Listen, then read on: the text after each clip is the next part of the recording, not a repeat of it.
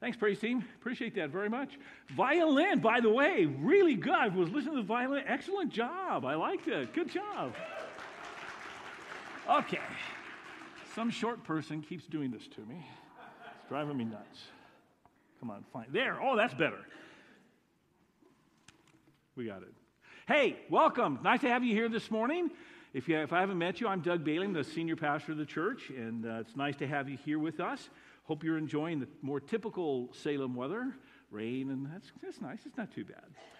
We are just now in the beginning of a series. It's going to last a few more weeks called The Generous Life. And it's based on Matthew chapter 10. It's coming out of actually one sentence that uh, our bishop here in this whole area m- uh, mentioned last annual conference, which was June. I mean, there's some things that get in your head and you just can't get away from it. He was talking about the Christian life, and he said, The Christian life is a generous life. And I've been living there since last June, knowing that, uh, that we would take this the next several weeks, kind of take a look at that because I love the way that he put it. I'd never really thought about it that way. The Christian life is a generous life. And this is the passage that this whole thing is based on. Go to the lost, confuse people right here in the neighborhood Tell them that the kingdom is here. Bring health to the sick, raise the dead, touch the untouchables, kick out the demons. You have been treated generously, so live generously. I mean, that's what the Word of God says. The Christian life, to be a Christ follower, that is a generous life. And last week, what we looked at was, you know, why be generous? And of course, this passage really explains it right here. We're generous because God has been generous to us. It is the height of selfishness to receive so many good things from God and to hold them. God is generous with us. And because of that, we are generous with the people around us as well. Okay? And what we're going to do is over the next few weeks, we're going to use the Word of God to learn how to be generous with these things right here. We're going to learn to be generous with our time, generous with our money. We're going to learn to be generous with our forgiveness, generous with our kindness, and generous with our grace. So, this morning, we're going to be talking about time. Now, next week, you already know what we're going to be talking about. Yes, we're going to be talking about being generous with our money. So, if that bothers you, tough. Um, it's, it's part of being a Christ follower.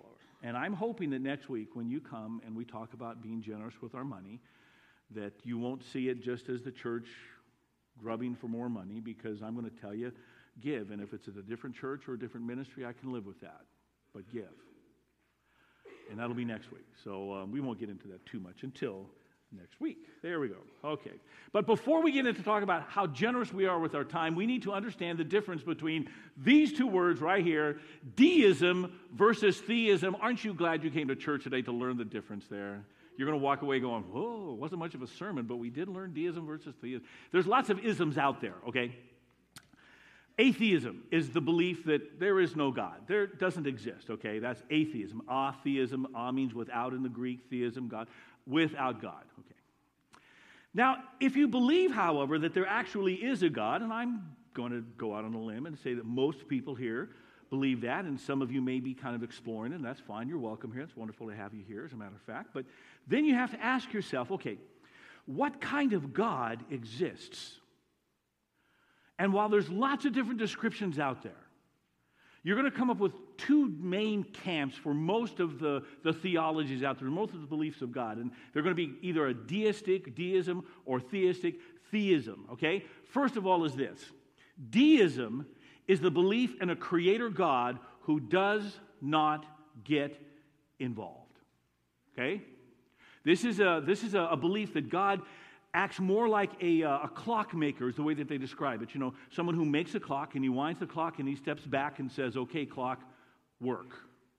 This is called deism. It used to be a very, very popular idea. It's still out there today. There are still people today that, that would say there's no reason, there's no miracles, there's no reason for, for prayer.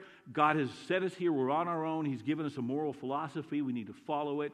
It was very, very popular around the time our country was created. Many of the founding fathers, if they weren't fully deistic, they were influenced by deism. For instance, Thomas Jefferson you know, he came up with his own Bible. It's called the Jefferson Bible. Now, it's not that he wrote anything. What he did is he took out the things he didn't believe in. So he took out all of the miracles of Jesus. They're not in his Bible. And he took out the resurrection of Jesus.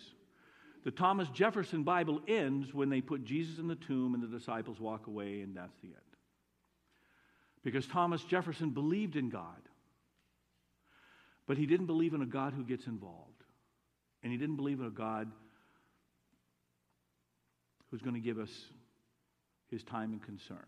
He believed in a God who created and then left us, and then it was up to humanity to use the God given talents that we, were, that, that we have to create and to govern and to run and to rule. But God wouldn't get involved.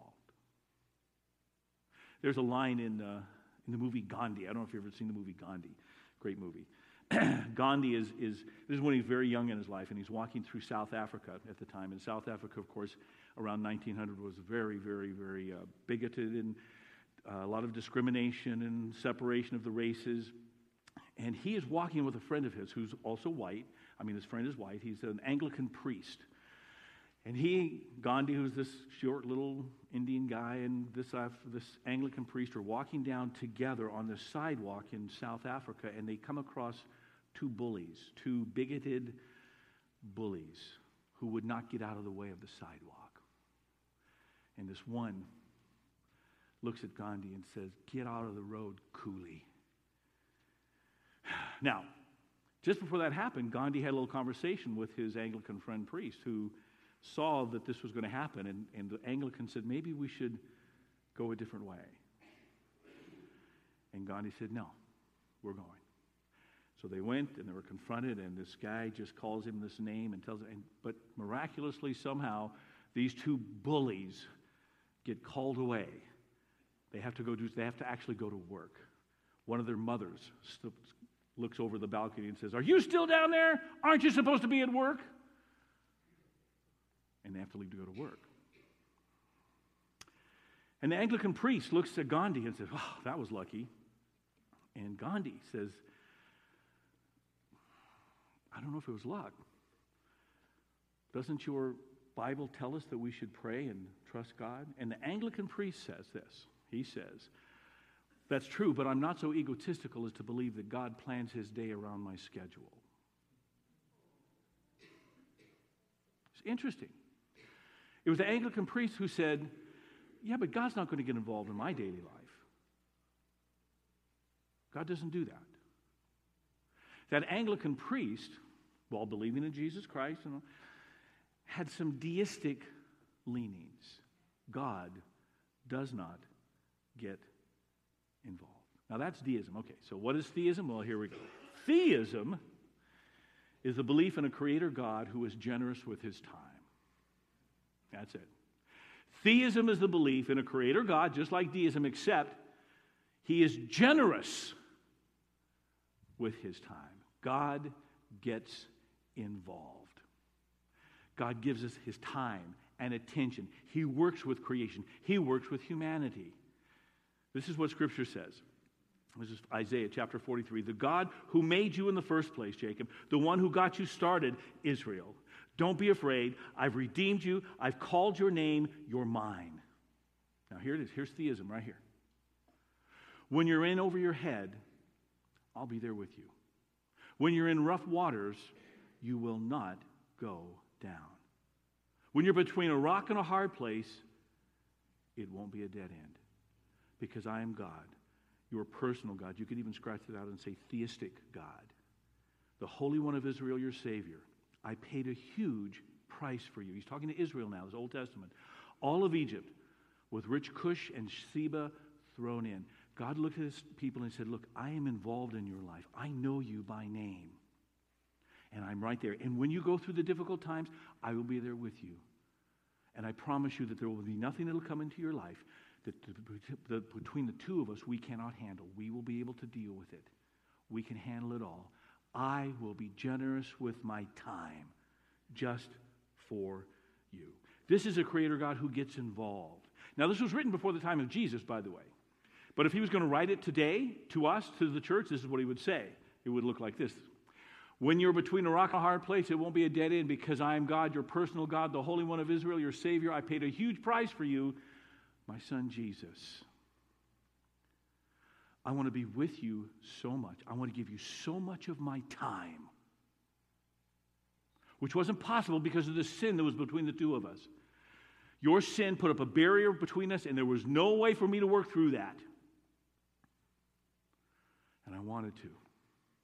I wanted to be with you so much that I gave my son Jesus just to take down that barrier so that I can be with you through everything that happens. Not just watching, which you could always do, not just being beside, but actually in a relationship with us because of Jesus Christ. That is theism. We believe in a theistic Christianity, a God who gets involved. Our Father is generous with his time, and guess what he asks his people to do, therefore? Be generous with our time. Sure, of course, because we're to be like him. We know that. We've already talked about that one. He asks us to do the same. See, we're in the business of kingdom building. I don't know if you realize that. That is, you're not just a consumer of all the great things that God gives. None of us are. I mean, we, we receive wonderful things from God, but we're not the end result here. You know, we are consumers of so many things in this world, and usually, when we're done with them, sometimes we, we sell them and give them to other people. A lot of times, when we're done with them, we just throw them in the trash. Sometimes we don't do anything with them. We take them, we get a storage shed, we put them there, and they stay there for the next 30 years, okay? It's not supposed to be that way with the things God gives us. Okay, we are supposed to be generous. There, we, we, like we talked last week, we're not a lake that flows in and that's where we stay. We're a riverbed that flows through us. God gives us, but then we give as well. And we give of our time. We are actually in the business of kingdom building. That's our job. That's what every single one of us is doing. We are building the kingdom of God. We are calling people out of darkness into the light and into the love of Jesus Christ, into the light and into the love of a relationship with a, with a father who wants to be generous through faith in his son, Jesus Christ. That's what we are all to be doing. If you are a Christ follower, you're a kingdom builder. Okay, it goes hand in hand. You can't be a Christ follower and say, but I'm not building the kingdom. It doesn't work that way. You have to be a kingdom builder because that's the call. Now, some of us are paid full time. Yeah, that's true. There are some people that do this full time, and some of you then also, many of you actually have other jobs you go do. And, and um, but I want to tell you something. If it's just left up to the full time people, the, what we call the professionals, the pastors, the kingdom won't be built because I want you to understand this right here. Ready? This is really important. Most of the work of the kingdom is done by ordinary people who are willing to be generous with their time. If you leave all the ministries and all the outreach and all the kingdom building to the few of us who are paid, Matt, you're paid, put your hand up right there. I am paid. Caleb, are you around here someplace? Caleb's part time. And he's paid. Rachel, you've seen she's paid. Daryl, we appreciate you being paid because Daryl cleans our building for us, and that's important. Gene, our senior adult pastor, gets some money. Our worship leader, we pay him a little bit. If you leave the kingdom building up to those, the kingdom won't be built. It's, it's way too big of a task. For, plus, our job isn't even to build a kingdom like that. I want you to understand that, that when we're set aside for ministry, our ministry isn't to build a kingdom like that out there. That's your job. Our job is to help you do your job. Okay? My job as a pastor isn't to build a kingdom. My job is to help you do your job which is to build the kingdom. Okay? You want me to prove that to you? Just so you, pastor trying to get out of work, you know. We pay him all this money. I want to show you. Ready? Here we go. It's pretty clear. From the book of Ephesians, talking about Jesus Christ and the gifting that he does, it says, It was he who gave some to be apostles, some to be prophets, some to be evangelists, and some to be pastors, teachers. I'm a pastor teacher. That's part of my gifting. An apostle is one is like a missionary who goes out and spreads the word in, in places that have never heard the word. Okay? And the prophets and the, the, the, major teachers and the evangelists, we have bishops and that sort of thing that are over us all, but I am a pastor teacher. That's my call. But here's why he did that to prepare God's people for works of service. so that the body of Christ may be built up. Until we all reach unity in the faith and in the knowledge of the Son of God and become mature, attaining to the whole measure of the full. Oh, there it is, guys. You want the pastor's job description?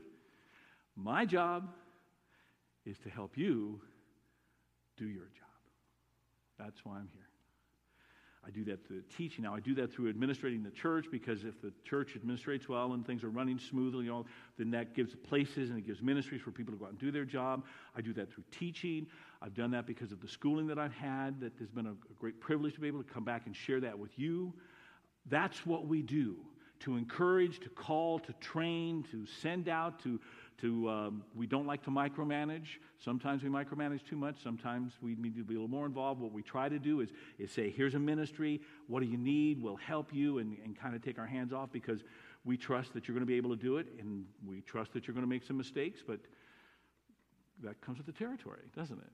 It's all right. Part of our job sometimes is to walk around with a broom and a dustpan and say okay well we can fix that one now get up and do it again we don't want to take the ministry from you we want you to do your job building the kingdom of God. Most of the work of the kingdom is done by ordinary people who are willing to be generous with their time. We're not here to do it for you, we're here to help you do it.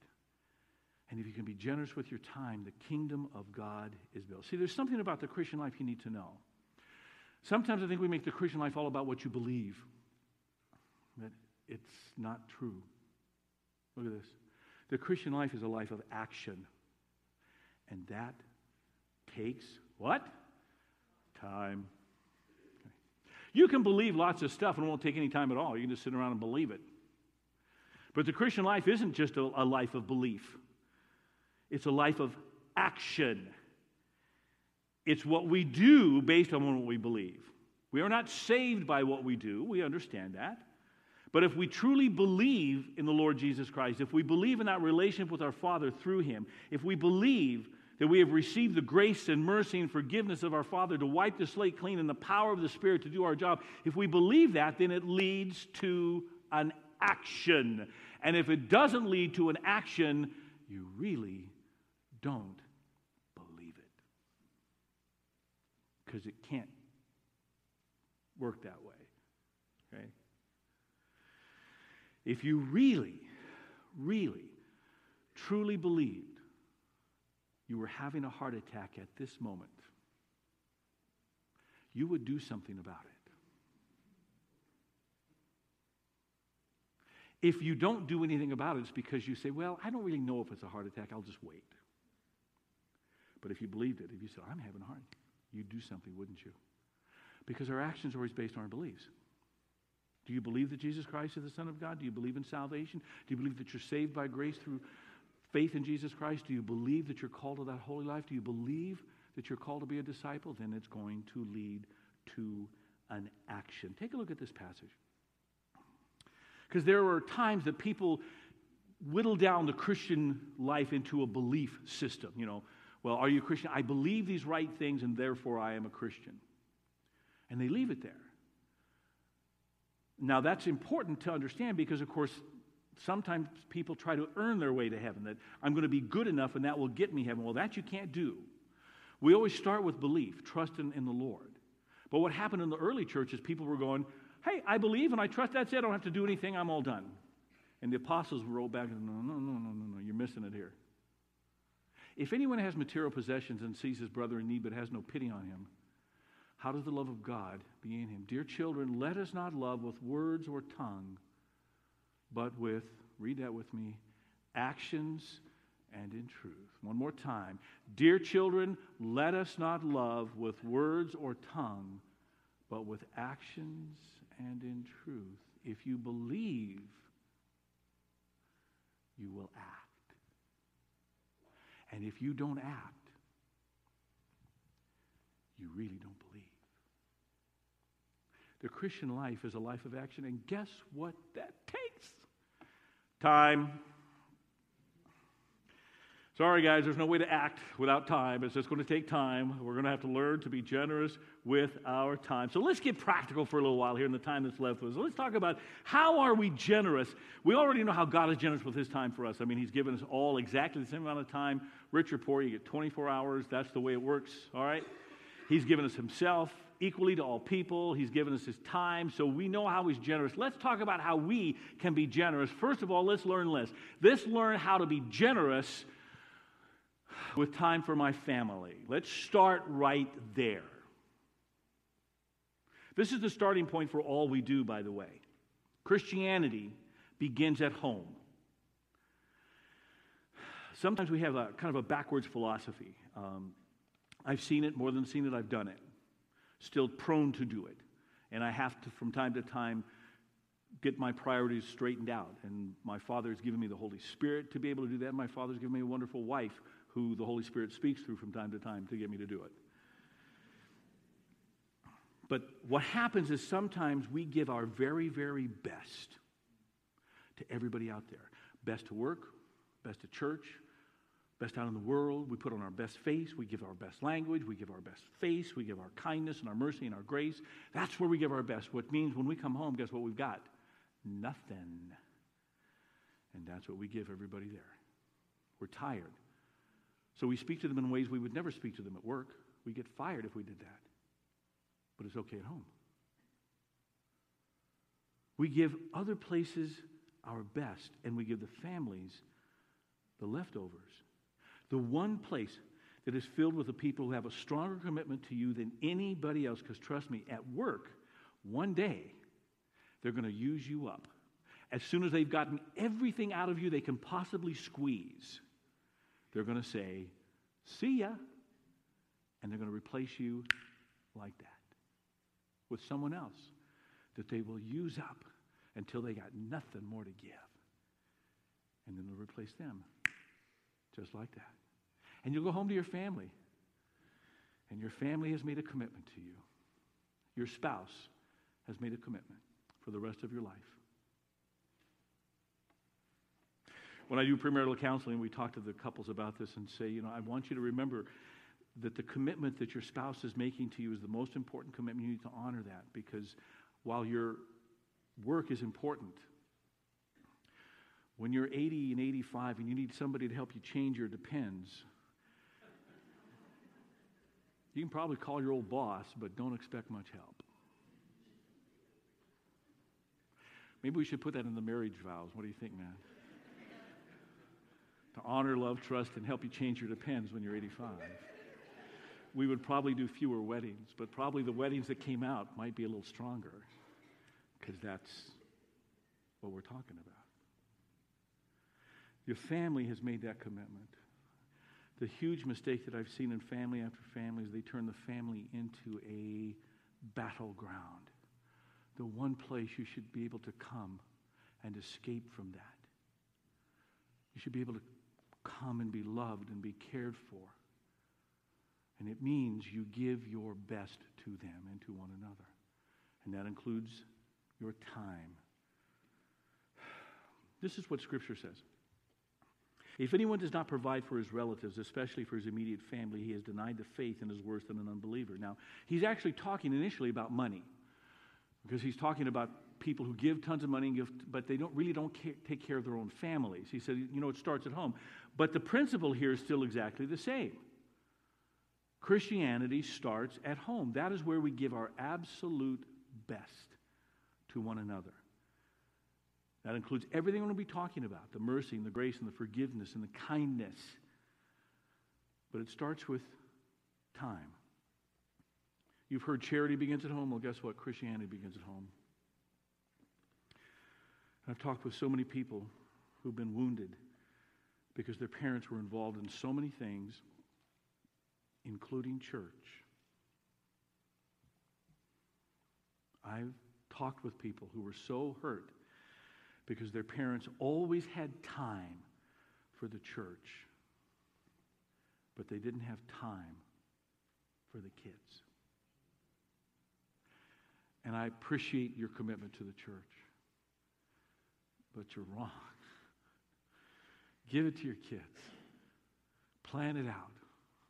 I, I try to plan out, we've got date nights that we talk about, and I, we have daddy daughter days with Chelsea and other things. and I try to plan our vacations well in advance because if I don't plan them out, I never take them.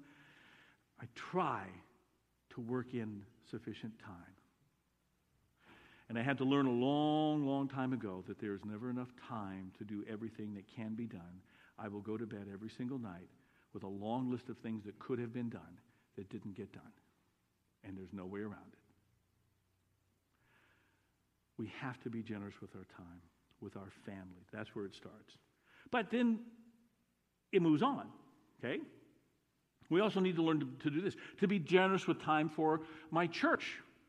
Now, please don't do this so much that you, that you don't have time for your family, but let's face it, this church operates on you. I mean, I spend 20 hours or more a week just preparing for this thing and administering all. Do you know everything we do? I think it takes between 30 and 40 people just to do a Sunday morning. And that's kind of a conservative guess. Do you know what's going on right now, what it takes to, to do this? We have the sound people back there. Hello, sound people, wave at us. We got the words people. We got the, we got the, the camera people. In the children's department, a whole group of people. Then, of course, there was the Sunday school and the, everything that's going on. We have ushers that handed things out. We have greeters that are sitting over there. We have greeters at the doors. It's incredible.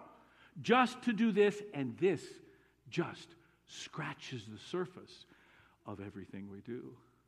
This isn't even the most that we do. We do this once a week. Boy, the other things that we do, the other ministries that we have. Yesterday we had Upward Basketball here. We had over 800 people come through. How many people it took just to do that? Then, then we have the young adult group that's now beginning to meet. The, the group that's, what, is it between 18 and 40? Is that what it is? Which means I, I ha- means I haven't been a young adult since about Clinton's first term. That really doesn't work for me, I have to tell you. But that's life. Anyway, that takes volunteers. There it takes people who are, who are willing to come up for after school programs and all the other ministries that we have. It's an incredible amount. I'm just looking up here. Here's Vance Boyle. Hi, Vance. Wave at us. Vance stands out there a lot. Simply, he doesn't like it in here. No, let me tell you why Vance doesn't. Vance is always on call Sunday mornings for his job. So he has to stand out there and he's got a little pager, and sometimes the state of Oregon calls him and says, Hey, we need you, and he's gone. That's why it's difficult for Vance to, uh, to make a commitment here on a Sunday. But Vance, because of Vance, he's leading our upward ministry, but also because of Vance, we have our, uh, our annual church campout, which he does for us, otherwise it wouldn't get done. Now let's talk about another family. We have one family in the church, all they do every week is they just come and they clean the conference room every week. They run the dishes to the dishwasher, they wipe everything down, they vacuum. It's an incredible every single week. And the dad of that particular family will then take his time and walk around the, the facility outside and spray some weeds and maybe mow the lawns every single week. You don't even know who it is, do you? But they do it every week. We have people every week that go out and they do the shopping just for things for our ministries on our Sunday morning. And they come in here and they stock the refrigerator, and then the other people who will show up here early on Sunday just to set it all out so that people have a place for breakfast because for some, this is the only breakfast they're going to get on a Sunday morning. Carrie, how many people do you have that volunteer on, on uh, Tuesdays and Thursdays? About eight. You know, Carrie, I, I'm going to do something. I'm going to do something else. It's just going to, but you can handle it. Come on up. I know. Come on up. Because the reason I want Carrie to come up is because she's not on staff here at the church, although she puts in sometimes as much time as any of the staff right here. But she's also involved in what's called the Salem Leadership Foundation. And not only that, we have uh, Caleb is also involved in that as well. And much of what they're talking about is ministries that depend upon people who volunteer and you're, you're involved in many other ministries here. Talk for just a moment about the people who volunteer, the importance of people who are willing to commit their time, both to the church and to the community, because we're going to talk about that next, okay? Well, I guess when you look at our community, um, it's extremely diverse, and that is such a wonderful blessing for all of us. And I think when I look back at 10 years of doing after school and um, all of the people that have, um, you know, come forward to, to help us with that program and reach out to our neighbors and um, the fact that it's been intergenerational. So we start um, with kids in, you know four years old, and now we've seen them through high school. I mean, it's it's really amazing, and it's so rewarding to see that, regardless of maybe a language difference, um, there's no difference in heart, and um, to to have this amazing building with Mhm. with our church family in this neighborhood, um, to be that beacon and bring the community together, because we are one church, we are one community, Amen. and um, they love us. And I don't know if m- any of you realize that there are many, many buildings, and um, not only churches, but community buildings throughout Salem Keizer. And um, considering stats and um, the Northeast area and the percentage of children that are on free and reduced lunch, and I don't know if you're aware, but like McKay High School, 80% of the children that attend that school qualify for free or reduced lunch. So there's a there's issues of poverty, there's issues of crime, um, high density living, but it doesn't matter because it it really is truly about a community coming together to love each other regardless of our differences, and um, grow together um, to to keep Salem Keizer this amazing city of shalom, which is city of peace. Means. yeah. And um, there's, that's not an accident. I don't think that, that Salem was um, given that name. Um, up until, I do believe it was 1985, our Constitution mandated that all of the state institutions of, of what they referred to as pain would be in this community. So all of the prisons, all of the um, mental hospitals, the School of the Deaf, the School of the Blind, all of those fragile people and their families um, were basically mandated if they needed those services or were incarcerated to live in this community. So um, God is here in a big way, and That's it right. takes all of us um, to go out there and, and truly love our neighbors as ourselves. Um, I was thinking, I was sitting behind Luann there and Kathy, and I was, I, I don't think that they always realize that how their amazing commitment to serve um, our church is, is realized by others. But they're great models for me personally. Um, they're committed to ministry regardless of their situation. They're, um, and I mean health, um, family obligations. Um, if you've ever had a chance to work side by side by either one of these ladies, you would be humbled by the gifts that they so freely and generously give. And we're blessed by a lot of folks who um, have that heart. And it doesn't matter how I, I want to say some people are a little bit more high profile sometimes, and in a way, just because maybe they're more outgoing or, or what they're doing in others' eyes seems a little bigger, but that's, that's not how it is. Um, I, I think that, that, that every gift you give to another, God is celebrating, and we should all celebrate that together. So Great. um, I'm Well blessed done. to be a part of this. Well done. Thank you, Carrie, so much. We appreciate that. And these individuals, we're not talking together. Go ahead. This is one of what she's doing.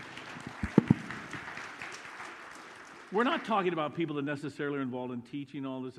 Bonnie Good, where are you? On Tuesdays, you, you help out after school. What do you do for them? Cook a meal. Cook a meal. And sometimes we're in competition for the, with the ovens over men's steak night when it's once a month, but that's what she does. Okay, she comes. She does. She puts the baked potatoes in. But that's because you're using my ovens. There you go. Sure. This is what happens. This is what Scripture says. Okay. Um, let us not become weary in doing good, for at the proper time we will reap a harvest if we do not give up. Therefore, as we have an opportunity, let us do good to all people, especially to those who belong to the family of believers, especially ministry right here within our church that we use to touch all these people. I need you, before this day is done, if, you're, if you have the courage to do this, you take that bulletin that you've got. Some of you have already filled in that tear off sheet, some of you have not, most of you have not. Look at that tear off sheet because when we come to Selah, I'm going to be asking for you to say, where do you want us to use you? Do you need training in an area? we'll give you the training. Is there some place that maybe you would like to be involved? And let us know. To be generous with your time here. But as Carrie's already talked about, it's not just that. We have to be generous with our time with our community. Okay? With our community. This is what Jesus said. You are the light of the world. A city on a hill cannot be hidden. Neither do people light a lamp and put it under a bowl. Instead, they put it on its stand, and it gives light to everyone in the house. In the same way, let your light shine before men, that they may see your good deeds and praise your Father in heaven. That's from Matthew chapter 5. Sometimes we are so busy committing to our church that we don't have time to shine in our communities, and we're actually using our church like a bowl that covers the light. The people who need to see the light mostly live out there. How do we commit to that? How are we generous with our time in our community? Now, Carrie again has tons of ideas. Caleb, you probably have tons of ideas. Some way to be generous with our time in our community just to show them the love of Jesus Christ. What I do in the community specifically is uh, I'm a member of what's called the CRB, Citizen Review Board. And we are appointed by the, uh, the Chief Justice of the state of Oregon. I even have a little certificate from the Chief Justice that appoints me to this particular board. It's kind of fun. And every month, we sit down with DHS, and there are several boards here in, uh, in Marion County. We sit down with DJS and we, DHS, and we have several cases, anywhere from four to eight or nine cases, children's, children who are in substitute care, that are assigned to our board.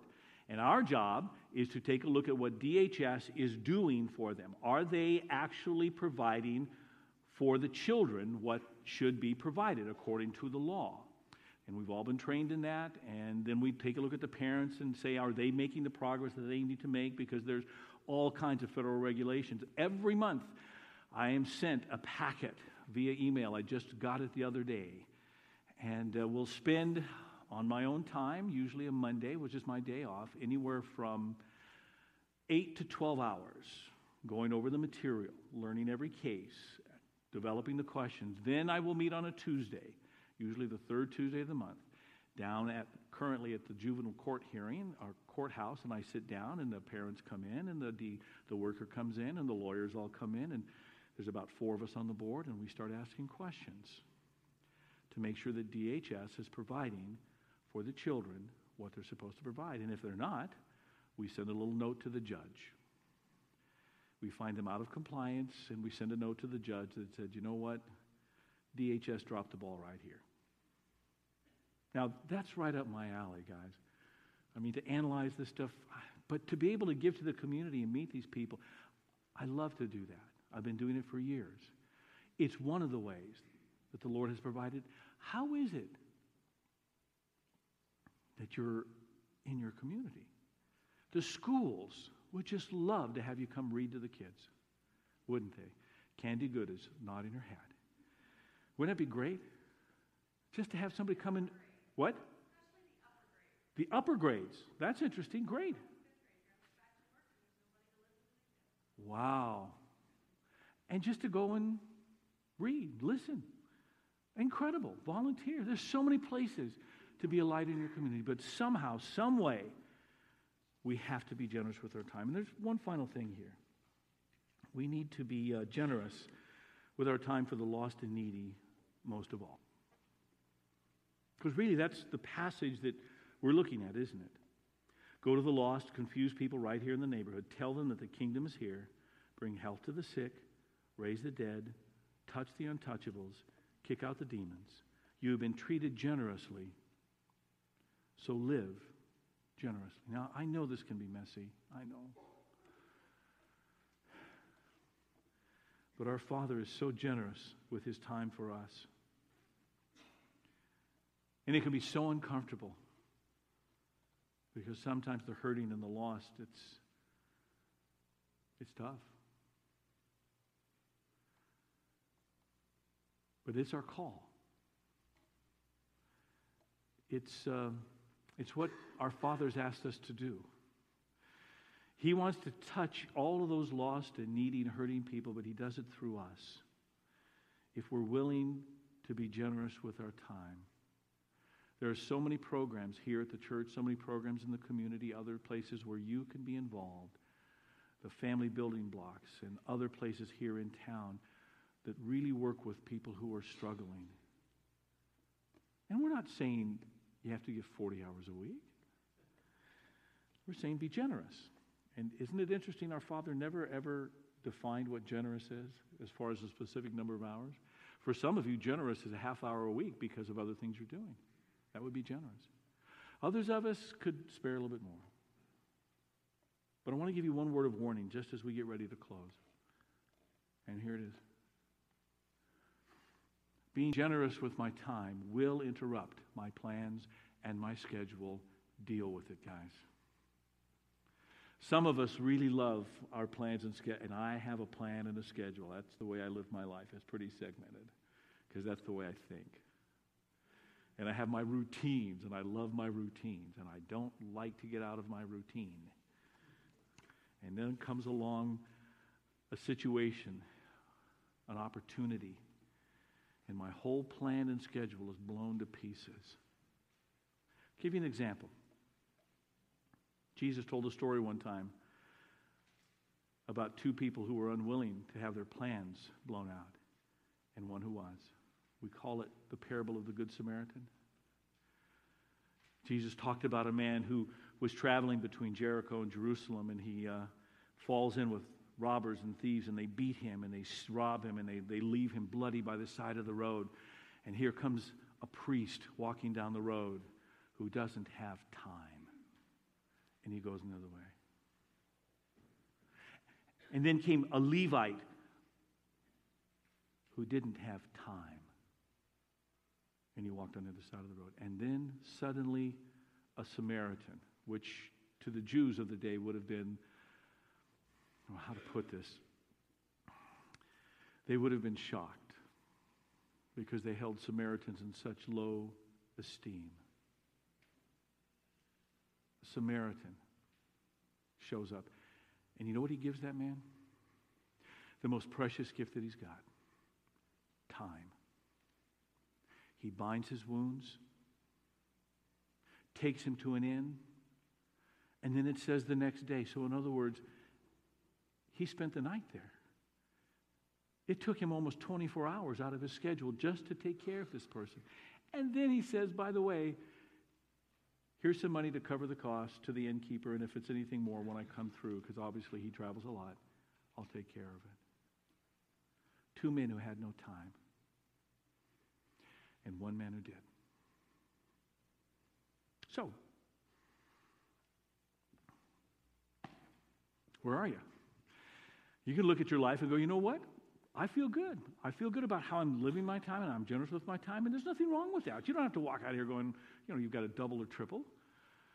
We're going to give you time in just a moment. We're going to ask Caleb to come up and lead our Selah time. And uh, here's the question that I have for you it's very simple. As the Spirit has been speaking to your heart, as you're looking at the time, time for your family, time for the church, time for the community, time for the lost and the and are you willing to, to set aside your schedule? Is there some place that the spirit has said you know what? You need to rearrange a few things because we need a little more time right here. And i need you if indeed the spirit is, is speaking to you this morning to take out that tearaway sheet and say pastor here's where i'd love to spend my time in the church. Call me and if you don't have training, we'll get you training. It's our job, remember? Let's pray. Father, thank you so much. We appreciate your time to us. And because you give us of your time, Father, we want to be giving of our time as well. So, Father, now as, as we just spend a few moments thinking and reflecting about what you have to say to us, Father, through your Spirit, speak to our hearts. Is there some of these four areas, somewhere in there, that we really need to make an adjustment? And give us the courage and the wisdom to do so. Amen.